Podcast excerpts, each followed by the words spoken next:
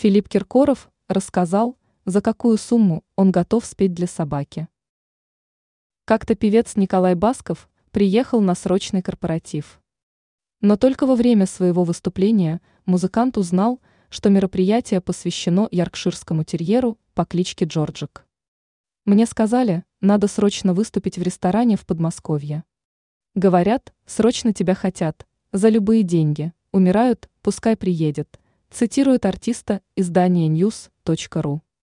Журналисты поинтересовались, смог ли Филипп Киркоров повторить такой опыт и спеть для собаки. Представитель российского шоу-бизнеса признался, что ранее у него такого опыта не было. Такое заявление он сделал в беседе с представителями издания «Страсти». При этом Киркоров предположил, что мог бы решиться и выступить для собаки, но при определенном условии.